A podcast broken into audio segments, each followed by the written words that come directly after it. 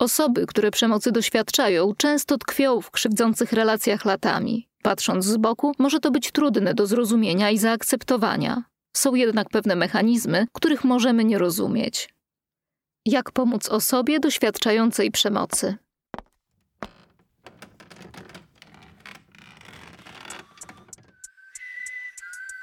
Na kozetce.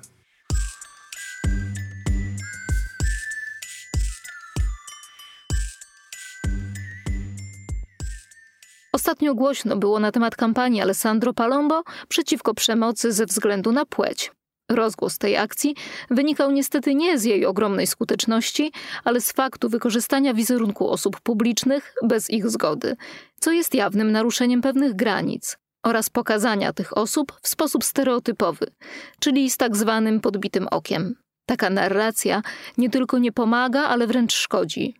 Sprowadza przemoc jedynie do tej fizycznej, a wiemy od lat, że może ona przybierać też inne formy ekonomiczną, psychiczną, seksualną. Poza tym kolejny raz cała uwaga skupia się na osobach doświadczających przemocy, a nie na osobach, które tej przemocy się dopuszczają i na ich odpowiedzialności za to, co robią. No i ostatni, nie mniej ważny argument: ofiarami tej kampanii są jedynie kobiety, które zgodnie ze statystykami faktycznie stanowią znaczną większość, ale nie oznacza to, że przemoc nie dotyka także mężczyzn. Przywołuję tę kampanię, ponieważ często dobre intencje nie wystarczą i warto mieć wiedzę, aby pomagać ofiarom skutecznie. Jeśli wiemy lub podejrzewamy, że ktoś bliski czy zwyczajnie znajomy, na przykład sąsiadka, sąsiad, doświadcza przemocy, należy pomóc. Zanim jednak zaczniesz działać, posłuchaj, o czym warto pamiętać. Nie oceniaj. To podstawa. Osoby, które przemocy doświadczają, często tkwią w krzywdzących relacjach latami. Patrząc z boku, może to być trudne do zrozumienia i zaakceptowania. Są jednak pewne mechanizmy, których możemy nie rozumieć. Decyzja o wyborze partnera czy partnerki często wcale nie jest racjonalna i wynika z wcześniejszych doświadczeń. W związkach partnerskich często odtwarzamy schematy znane z wczesnego dzieciństwa i aby się z nich wyzwolić, potrzebna jest wieloletnia i głęboka terapia. Ponadto przemoc przebiega cyklicznie i po wybuchach agresji następuje tak zwany miesiąc miodowy, który daje ofierze nadzieję na zmianę.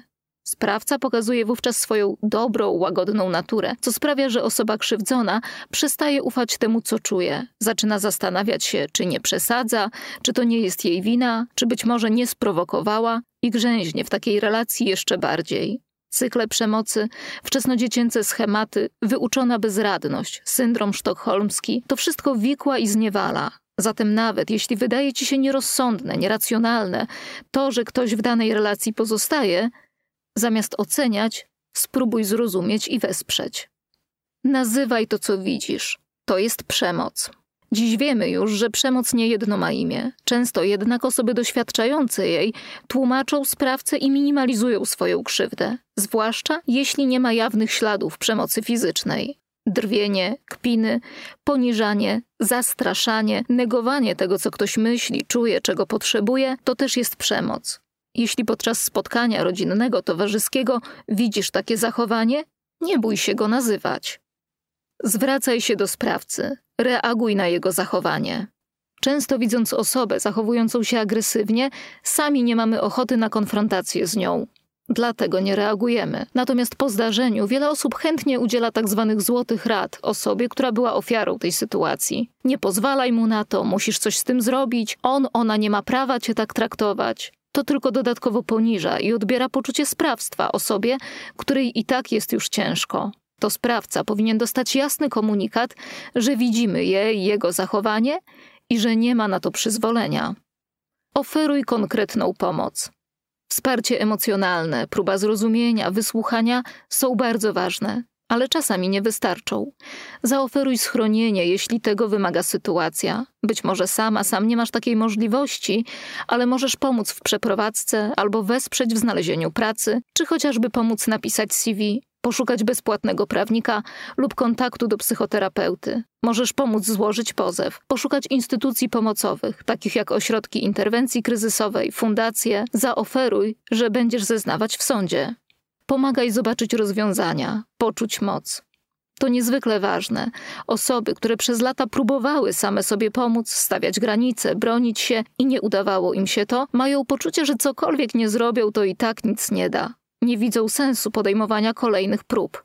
Jednocześnie doświadczenie kryzysu przez lata sprawia, że umysł działa w innym trybie. Jest skupiony tylko na tym, aby przetrwać kolejny dzień. Pojawia się myślenie tunelowe i skupienie uwagi tylko na problemie. Pokazuj, że są rozwiązania i pomagaj z nich skorzystać.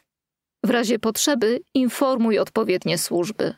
Jako obywatele mamy obowiązek zgłaszać popełnione przestępstwo, a znęcanie się do nich należy. Artykuł 207 kodeksu karnego.